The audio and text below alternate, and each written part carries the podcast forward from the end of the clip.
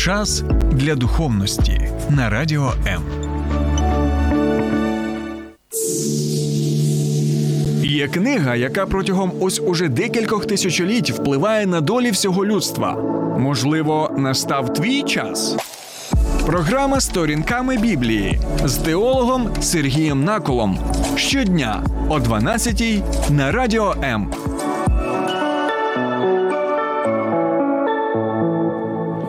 Вітаю, друзі! Скажіть, будь ласка, які ваші найулюбленіші фільми про Другу світову війну?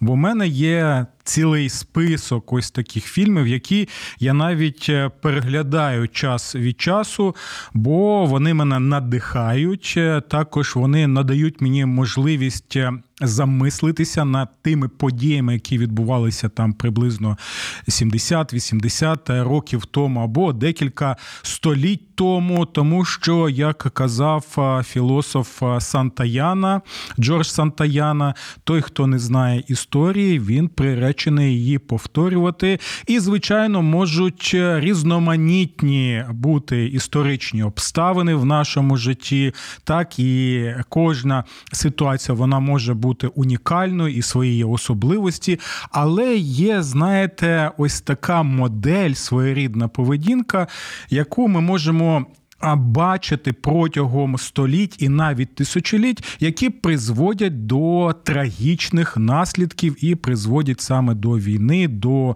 різноманітних конфліктів тощо. І все це вкорінено ще тоді, коли наші прабатьки Адам і Єва, вони не послухали Бога, а почали жити своїм пихом, як вони думали, хоча послухали вони в першу чергу змія, диявола, сатану. Тому, друзі, дивіться, ви можете сьогодні або зателефонувати, так, до нас до студії, номери телефонів ви можете побачити у нас на екрані, або написати під моїм стримом на Фейсбуці або в Ютубі, які ваші найулюбленіші фільми про Другу світову війну. Я буду вам вельми вдячний, тому що у мене є, знаєте, така ідея час від часу розглядати той чи інший фільм для того, щоб розмірковувати над ним. Через призму цього фільму також розмірковувати і про наше життя, буття. От, і це ми, до речі, сьогодні зробимо і в нашій програмі, бо ми сьогодні будемо розглядати фільм «Грейхаунд». Так, назва його саме «Грейхаунд. Битва за Атлантику». Як ви знаєте, в головній ролі такий відомий актор талановитий, як Том Генкс. От, хоча от, в деяких коментарях я прочитав про те, що це не найкраща його роль, і ви можете також написати, що ви думаєте стосовно того, як саме зіграв свою роль Том Генкс, та й взагалі як режисерська, режисерська робота. Чи вам подобається саме цього фільму «Грейхаунд» чи ні. І от ми сьогодні будемо розмірковувати над цим фільмом не просто так, та, а в першу чергу ми будемо розмірковувати над ним через призму назви новели, на основі якої цей фільм і був саме створений. І більше того, я сподіваюся, що ми в цьому фільмі зможемо побачити відомий двадцять третій псалом, який починається зі слів «Господь мій пастир». Чому? Тому що фільм «Грейхаунд», так, про події Другої світової війни, про конвой, який був атакований хижаками, так, морськими вовками, як вони себе називали, або сірими вовками, німецькими підводними човнами. От ми побачимо, що ці події, вони нам показують доволі виразно те, що ми читаємо в двадцять третьому псалмі. Тому я запрошую вас сьогодні до обговорення цього фільму. Так, ви можете ділитися своїми враженнями, ви можете ділитися також і своїми думками стосовно цього фільму, і чи вбачаєте ви в цьому фільмі також от а, біблійний підтекст. Тому цей фільм, він був а, створений на основі відомої новели Форестера, такий письменник був. І знаєте, яка назва цієї новели, яка, на мою думку, набагато б краще була б для цього фільму. Назва цієї новели, увага, «Добрий пастир». Чому? А от сьогодні ми спробуємо разом з вами відповісти на це запитання. Залишайтеся з нами і після невеличкої паузи почнемо розмірковувати на цю тему.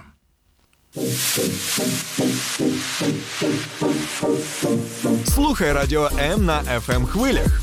Київ вісімдесят дев'ять цілих чотири еф ем, Івано-Франківськ сто два еф ем, Запоріжжя вісімдесят вісім цілих вісім, Кременчук дев'яносто сім цілих дев'ять, Донецька область, Слов'янськ, Краматорськ вісімдесят сім цілих п'ять, Покровськ сто три цілих сім, Гірник сто п'ять цілих п'ять, Одеська область, Миколаївка сто один цілих сім еф ем. Радіо М. Ми тут заради тебе. Добре, друзі. Отже, фільм «Грейхаунд. Битва за Атлантику», який був створений на основі відомої новели, відомого письменника в своїх колах. Так, і це новела Форестера, назва її «Добрий пастир». Вона була опублікована в тисяча дев'ятсот п'ятдесят п'ятому році, тобто десять років вже минуло після завершення Другої світової війни саме в в Європі, так, бо далі ми знаємо, що війна ще продовжувалася в інших частинах нашої земної кулі. І ось ми можемо побачити, що цей фільм присвячений саме подіям, так, які відбувалися під час Другої світової. Ми бачимо, так, один з величезної кількості конвоїв, караванів різноманітних, які повинні були перевозити так вантажі різноманітні, які потрібні були як для цивільних, а більше, більше саме для військових, для того, щоб боротися з нацистською Німеччиною, так? І от доволі цікаво те, що багато трагічних подій було пов'язано саме з цими караванами, саме з цими конвоями. А от, звичайно, взагалі Друга світова війна – це одна величезна трагедія, яка складається з маленьких трагедій, і ми це можемо побачити також і в нашому житті, хоча я доволі обережний, коли кажу слово «маленька трагедія», тому що те, що ми можемо називати маленькою трагедією, так, окремо взятої сім'ї або окремо взятої людини, так, окремо взятої дружини або чоловіка, який втратив на війні свою дружину, свого чоловіка, свого друга, свого сина, свого брата, кума, свата, тощо, так, це не маленька трагедія, це велика трагедія. І ось з цих маленьких, нібито великих трагедій складається величезна трагедія саме і війни, як у нас в Україні, так внаслідок вторгнення держави-агресорки Російської Федерації. Так це відбувалося і в першій половині ХХ століття, коли п'ятдесят мільйонів людей так приблизно загинуло. Загинуло от внаслідок цієї саме трагедії. Але в той же час от я можу згадати таку трагічну історію, пов'язану з так званим караваном пі кю сімнадцять. Так, і на пострадянському просторі ви можете також згадати відомий, відомий твір, так, Валентина Пікуля, назва його «Реквієм за караваном пі кю сімнадцять». Я пам'ятаю, був ще школярем, не пам'ятаю, який саме клас, але я прочитав цю книгу, і от вперше я взагалі дізнався, стався, що були ось такі каравани, що Радянський Союз, він не сам по собі воював з нацистською Німеччиною, так? Я ще тоді почав ставити собі запитання, що, а як так? Тобто нам допомагали і інші країни, так? І Сполучені Штати, величезна левова частка, так? Допомоги була саме від тієї країни, а також і Велика Британія, там і інші країни, звичайно, долучалися до цього. І от саме пі кю сімнадцять, він один, один з таких прикладів трагічних історій, які ставалися саме з цими караванами. Бо караван зазвичай, як ми бачимо це і в фільмі «Грейхаунд», він складався з вантажних, так, цивільних суден, які повинні були доставити вантажі різноманітні, і в той же час от вони були оточені, в позитивному сенсі цього слова, оточені були саме військовими кораблями і також військовою авіацією, тому що ось ці воєнні кораблі, вони захищали ось цей караван, або, можемо сказати, захищали саме цю отару, яка, в принципі, у багатьох випадках було, була неозброєна або мала доволі таке, знаєте, незначне озброєння, яке не можна було використати ефективно проти ворожих підводних човнів. І караван пі кю сімнадцять, він характерний саме тим, що там було тридцять п'ять вантажних суден. Так? Вони були дійсно під охороною воєнних різноманітних кораблів, так? Але в чому сталася саме трагедія з караваном пі кю сімнадцять? А в тому, що ось ті воєнні кораблі, які охороняли ось цю отару або ось цей конвой, вони Вони почали зосереджувати увагу на підводні ці нацистські човни, які все далі і далі що робили?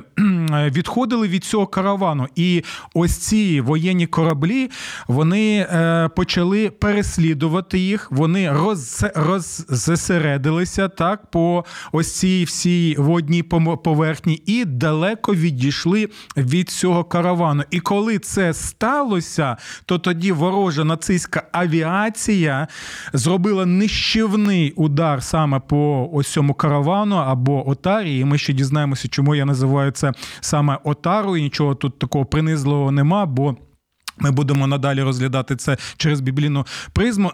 І от тоді з тридцяти п'яти вантажних суден залишилося лише одинадцять, так, та усі інші були знищені саме а, ворогом, так, саме а, нацистської Німеччини. Ось така доволі трагічна історія, пов'язана з караваном пі кю сімнадцять, і там багато було маленьких, великих трагедій, коли люди гинули в жахливих умовах.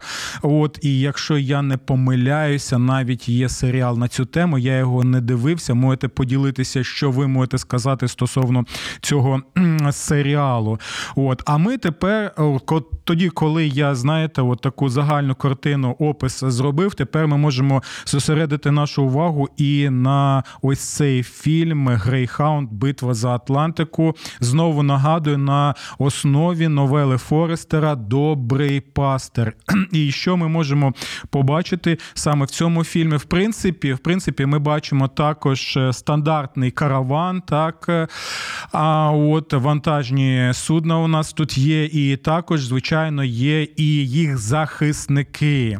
От. І дивіться, це важливий момент, уявіть таку ситуацію, що ось цей водний простір, так, суворий водний простір Атлантики, а, от, без кінця і краю, можна так подумати, то лише ти на ось цьому судні знаходишся в оточенні подібних суден, і ти розумієш, що а, навколо тебе знаходяться ось ці зграї хижаків, так, сірих вовків, які, якими були хто? А, нацистські...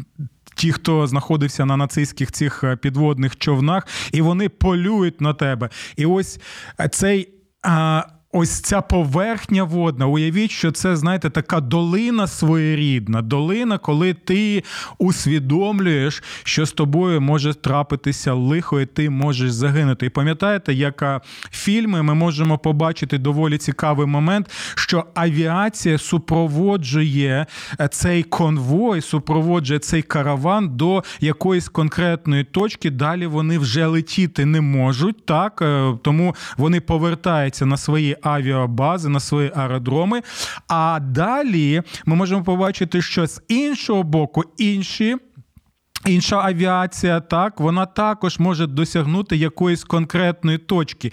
І ось той простір, саме той простір, куди не може долетіти авіація, так, ось це і є так звана мертва зона, або можемо ми її назвати, так, долиною смертної темряви.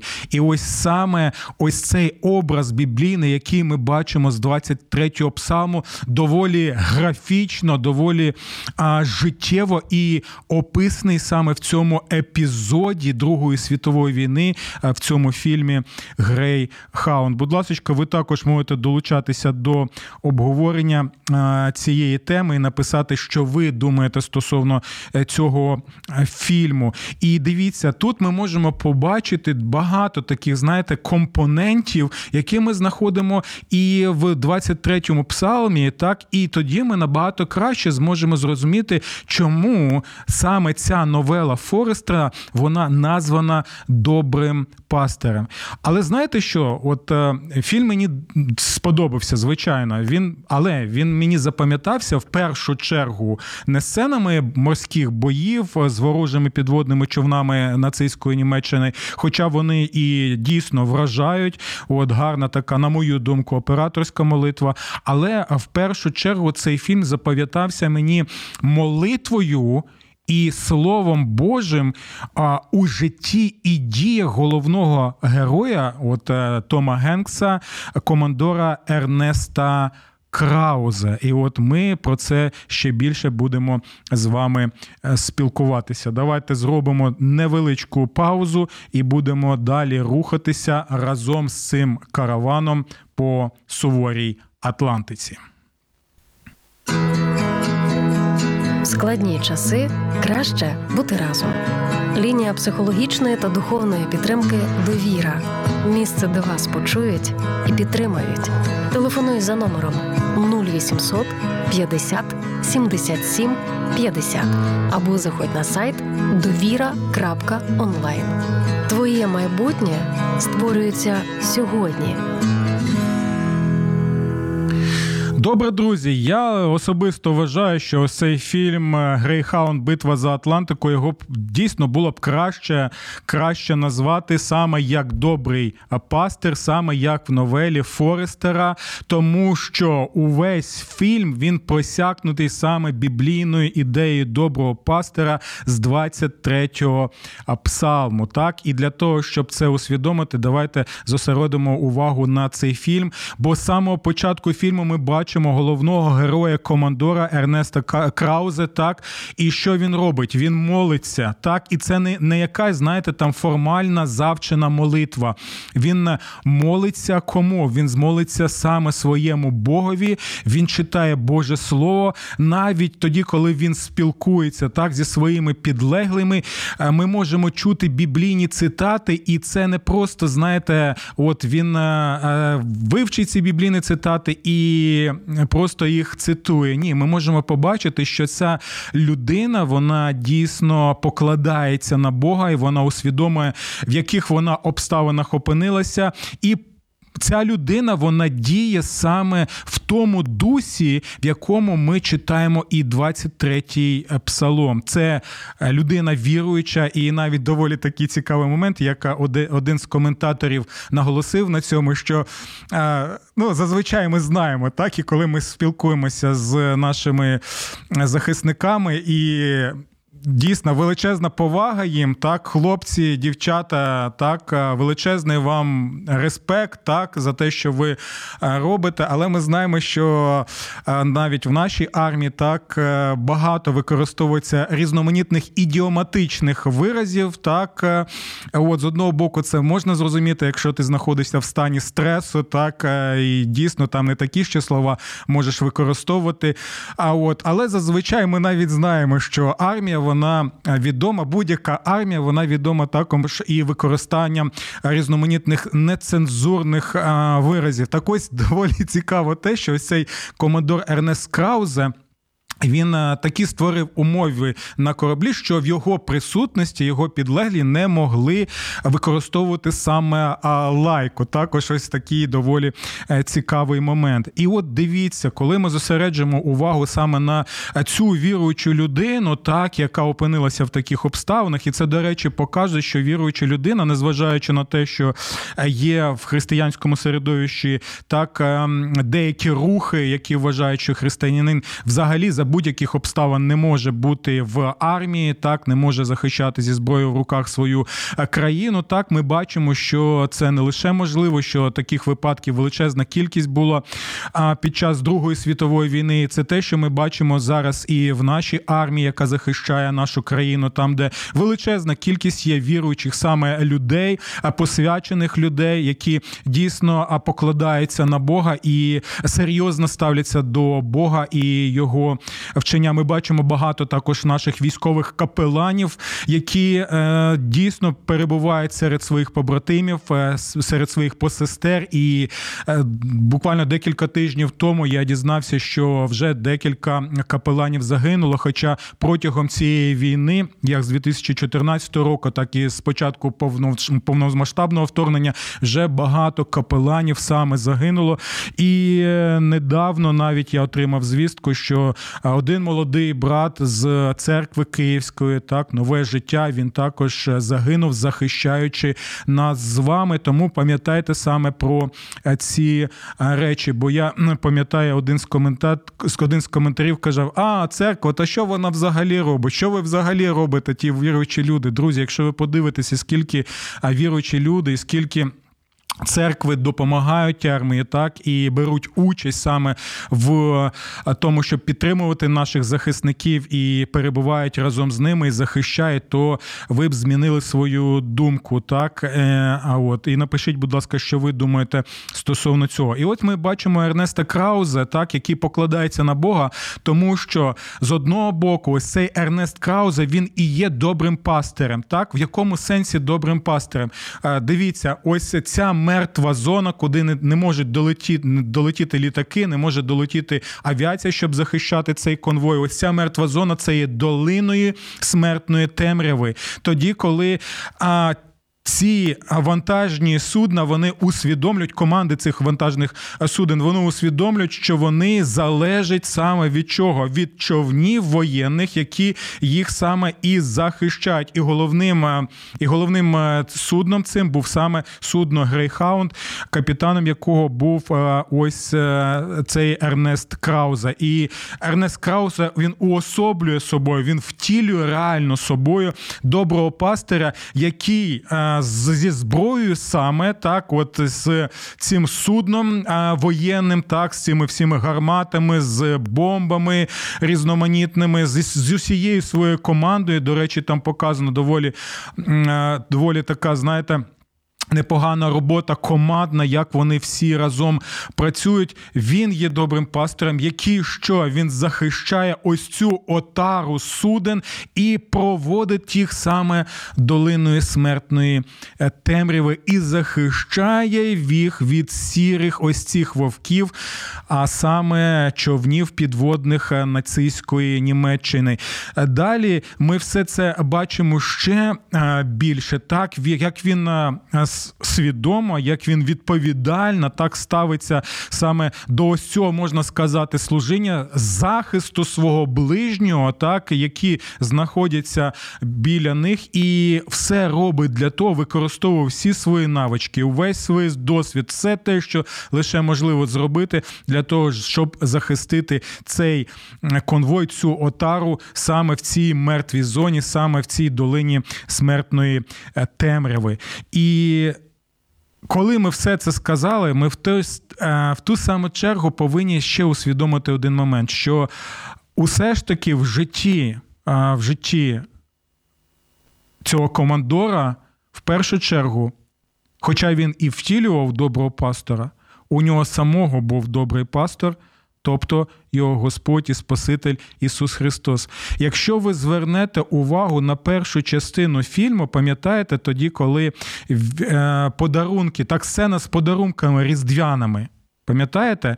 Коли він зробив подарунок, так, жінці, яку він кохав, і що там було? Там була ялинкова прикраса. І ви звернули увагу, що саме там було за ялинкова прикраса?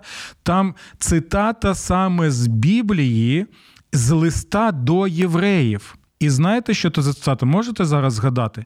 Так, я впевнений, що ви згадали і запам'ятали цю цитату, бо вона важлива для розуміння сюжету цього фільму, для розуміння суті цього фільму.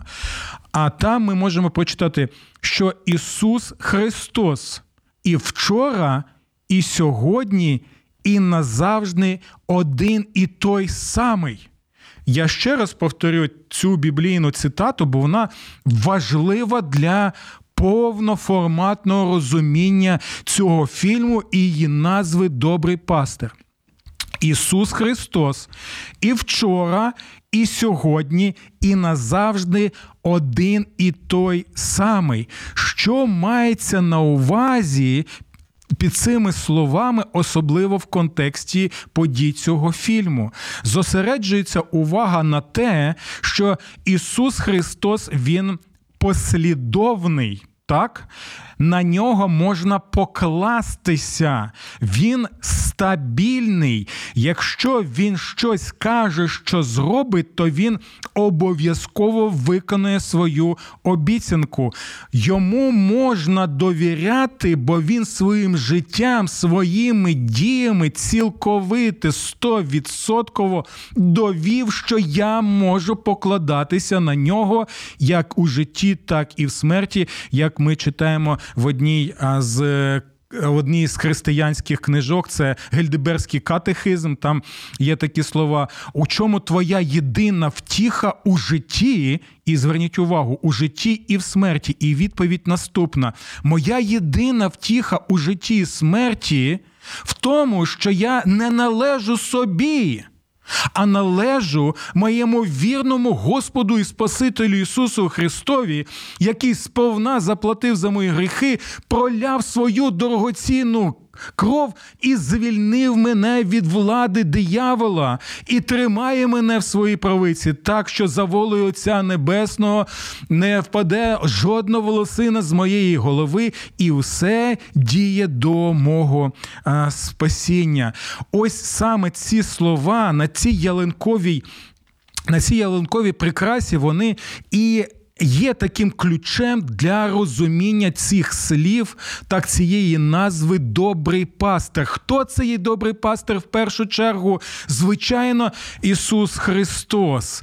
Так, і на це зосереджує увагу саме головний герой цього фільму «Грейхаунд. Битва за Атлантики». Для нього Ісус Христос є не просто, знаєте, там якийсь, якийсь біблійний персонаж минулого і все. Ні. Для нього він живий Господь, живий Спаситель, і більше того, він впевнений, що він може покладатися на саме на цього доброго пастора і в житті, і в смерті, і в цих обставинах суворих, так, і трагічних обставин, коли можна втратити своє життя, він покладається на нього, тому що він впевнений на сто відсотків в чому? Він впевнений, що Ісус Христос, якщо сказав, то він це виконав, виконує і виконає. Чому? Тому що він завжди так стабільний. І вчора, і зараз, і нажав, назавжди. І от саме через призму цього давайте і прочитаємо двадцять третій псалом, тепер, щоб ми краще розуміли, про що йде мова. І дивіться, ще важливий момент. Тоді, коли ти віриш саме в такого доброго пастора Ісуса Христа, покладаєшся на нього дійсно щиросердо, так, для тебе для тебе це не лише формальність, для тебе це не лише слова, то ти тоді і в своєму житті будеш, а що робити? Втілювати цього доброго пастора. Господь Ісус Христос став для Крауза добрим пастирем, надав йому приклад, так? І тепер що? А Краузе, цей, як у нас кажуть, так... свій про свого, про своє, так? Якщо ти маєш ці стосунки, то ти також будеш діяти саме як Господь Ісус Христос, саме в цих обставинах. І давайте тепер прочитаємо двадцять третій псалом. Господь мій пастир, це каже, хто? Цар Давид. І що, що ми далі чуємо? Я не матиму недостатку. На зелених лугах він дозволяє мені відпочивати. Біля тихих вод піклується про мене. Добре, це чудово. Тоді, коли саме така ідилія в нашому житті, ми це усвідомлюємо. Все. Оце добре казати такі слова, так? Але в житті Давида було багато воєн, багато переслідувань, багато трагедій, він багато втратив побратимів, і його життя також було буквально там, знаєте, від кроку до, до загибелі, до смерті. Його могли ліквідувати будь-якої миті. І ось ми читаємо ось ці слова, що я не матиму недостатку. Але у Давида був бу, Були, так, проблеми в його житті. Він хотів і їсти, так, він хотів і пити, так. У нього була величезна кількість різноманітних перепон в своєму житті, тощо. І ми можемо запитати, Давида, то чому ти кажеш, що я ні в чому не буду мати недостатку? Що це мається на увазі? Якщо попередні псалми, якщо ми починаємо читати, наприклад, з того самого третього псалму, Давид волає, Господи, Господи, ворогів вище голови моєї, вони мене переслідують, вони хочуть моєї смерті, то що взагалі в житті Давида ми читаємо багато а, того, що він потребував, так, і, фіз, і фізичних багатьох речей, так, базових речей для того, щоб просто вижити. То що мається на, на увазі, коли Давид каже, що я ні в чому не буду мати недостатку, як молився, можливо, і Ернест Краузе саме цими словами. Мається на увазі не те, що в моєму житті взагалі не буде жодних проблем, жодних перепон, жодних а, труднощів, тощо. Не це має, не має мається на увазі. Не це мається на увазі, що в мене завжди буде їжа, і що в мене завжди буде там а, все необхідно для життя. Не це мається на увазі. Мається на увазі, коли Давид каже, що а я ні в чому не буду мати недостатка. Це а, ми можемо такий приклад келиха, так, використати. Що мається на увазі? Навіть в цьому псалмі ми бачимо це. Там, коли він каже, що мій келих, він переповнений. Він переповнений так, що так виливається навіть ця вода через краї цієї чаші. Так? Що, що це мається на увазі? Тоді, коли твоє життя наповнене Богом, коли ти усвідомлюєш, що твоє життя має ціль, має призначення, і Бог наповнює тебе. Знаєте, у нас навіть вислів такий є українською – «мати Бога в серці». Так ось саме це мається на увазі, що коли ти маєш Бога насправді в серці, коли Бог наповнює тебе як той келих цією живою водою, то тоді ти тепер інакше сприймаєш життєві обставини. Ти маєш ціль в житті, ти маєш мить, це Ти, ти маєш мету в житті, ти маєш своє призначення, ти можеш реалізувати саме згідно цього Божого задуму, і це тобі надає задоволення, незважаючи на те, що ти можеш перебувати в доволі а, суворих і складних обставинах. Бо про це саме ми читаємо далі. Мою душу він підкріпляє, тобто моє життя він насичує, так? Провадить мене стежками правди заради свого імені. І ось це він провадить мене стежкою правди. Що мається на увазі? Біблія нам неодноразово каже про два шляхи. Шлях гріха, так, кінець якого це смерть, і шлях життя або дерек Яхве. Дерек Яхве – це що? Це шлях Господа.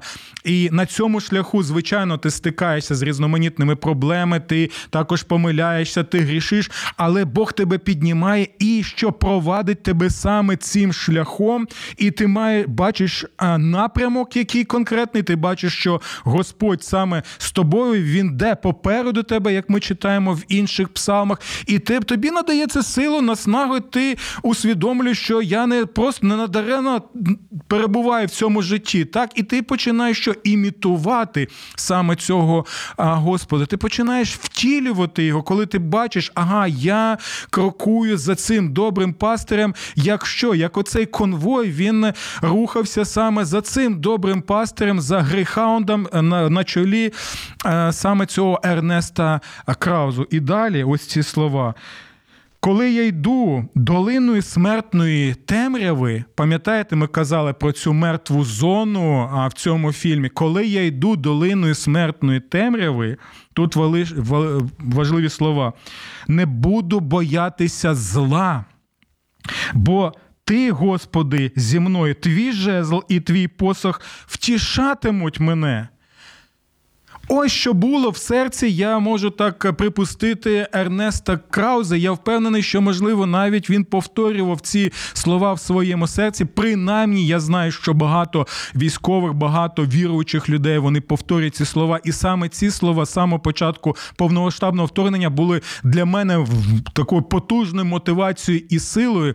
І я навіть почав сприймати ці слова трошечки інакше. Бо коли ми читаємо, так, дивіться, коли я йду долиною смертної темряви, не боятимуся зла. І тепер я читаю зла, зла як? З великої Z літери. Не боятимуся ось цього зла, цієї держави-агресорки, яка вдерлася в нашу, на жаль, в нашу домінку, на жаль. Так? І от ще такий важливий момент, так?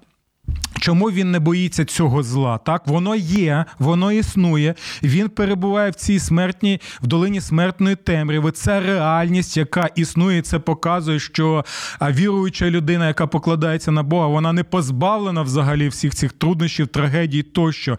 І важливо в цьому питанні наступне. Так, те, що ти покладаєшся на Бога і віриш в Бога, не позбавляє тебе труднощів, але дає тобі певненості, наснаю, що Бог не залишить тебе в цій долині смертної темряви. Чому? Знову згадуємо цей текст Божої впевненості і стабільності. Ісус Христос і вчора, і сьогодні, і завжди один і той же, тому я можу напокладатися на Нього і в своєму житті, і в своїй смерті. Це те, що апостол Павло каже, що живу для Господа живу, помираю для Господа, помираю. І в житті, і в смерті я завжди належу Господу. Так, це ті слова втіхи, наснаги, впевненості, які можуть дійсно бути у людей, які покладаються на Бога. І ось ці слова, твій жезл, твій посох, вони втішають мене. Чому вони втішають? Для чого використовував а, пастир свій жезл, так, свій посох? Не лише для того, що, знаєте, ми бачимо, що там пастир, він тримає цей жезл, і кудись дивиться вдалечінь, тощо це також. Але він використовував це, щоб вибивати ікла хижака. Що робить Ернест Крауза разом зі своєю командою, з Грейхаундом і іншими ось цими кораблями? Вони що? Вони вибивали ікла саме цим сірим вовкам, цим хижакам, цим е, е, підводним човнам, які їх оточували. І ось ця вся зграя в цій долині смертної темряви, вона що? Вона намагалася знищити увесь цей конвой. Так, і що робить добрий пастир? Він використовує свою зброю для того, щоб захищати саме свою отару. І пам'ятаєте, неодноразово в цьому фільмі чомусь а, ми бачимо, що Кухарчук, так, Кухарчук приносить Ернесту Краузе їжу. Пам'ятаєте, неодноразово. І ми там можемо запитати, чому стільки приділяється увазі саме цій їжі? Тому що це також відповідає саме тому ж, про що ми читаємо де? В двадцять третьому псалмі. Дивіться. Ти... Ти накриваєш переді мною стіл перед очима моїх ворогів. Ще раз прочитаю. Ти накриваєш переді мною стіл перед очима моїх ворогів, так, і тоді, коли він їсть саме в таких умовах, так, коли ти оточений ворогами, це також саме посилання на цей псалом. Я пам'ятаю, коли проводив вечерю Господнє в, в одній з херсонських церков, так, і е, ми починаємо приймати участь, брати участь в вечері Господній, так, і ти чуєш ці вибухи, бо ти усвідомлюєш, що ось ми в церкві знаходимося на правому березі, а на лівому березі там вже знаходяться окупанти, які обстрілюють Херсон, і ти зовсім інакше вже сприймаєш ці слова, ти накриваєш переді мною стіл перед очима саме моїх а ворогів. Тому а, саме цей фільм, він в першу чергу, звичайно, описує історичні події, звичайно, а, він показує нам приклад мужності, відповідальності, так, приклад того, як люди все роблять для того, щоб захистити тих, кому потрібен їх захист від хижаків, від ворогів, але в першу чергу знову і знову згадуйте саме про доброго пастиря Господа Ісуса Христа, який сказав наступні слова, що я є пастир добрий, який покладає свою душу за своїх овець. Пам'ятайте наступне через призму нашого сьогодення і досвіду. Цар Путін посилає сотні тисяч людей, щоб вони померли за нього і за його скарби, за його посіпак. Цар Ісус сам помер за мільйони людей, сам віддав своє життя для того, щоб ті, хто покладається на нього, мали цю повну чашу і могли сказати: Господь мій пастир, я ні в чому не буду мати недостатку. Я покладаюся на нього, бо я можу йому довіряти, бо він і вчора, і сьогодні, і назавжди один і той самий. До нових зустрічей. Сподобався ефір? Є запитання або заперечення? Пиши радіо ем крапка ю а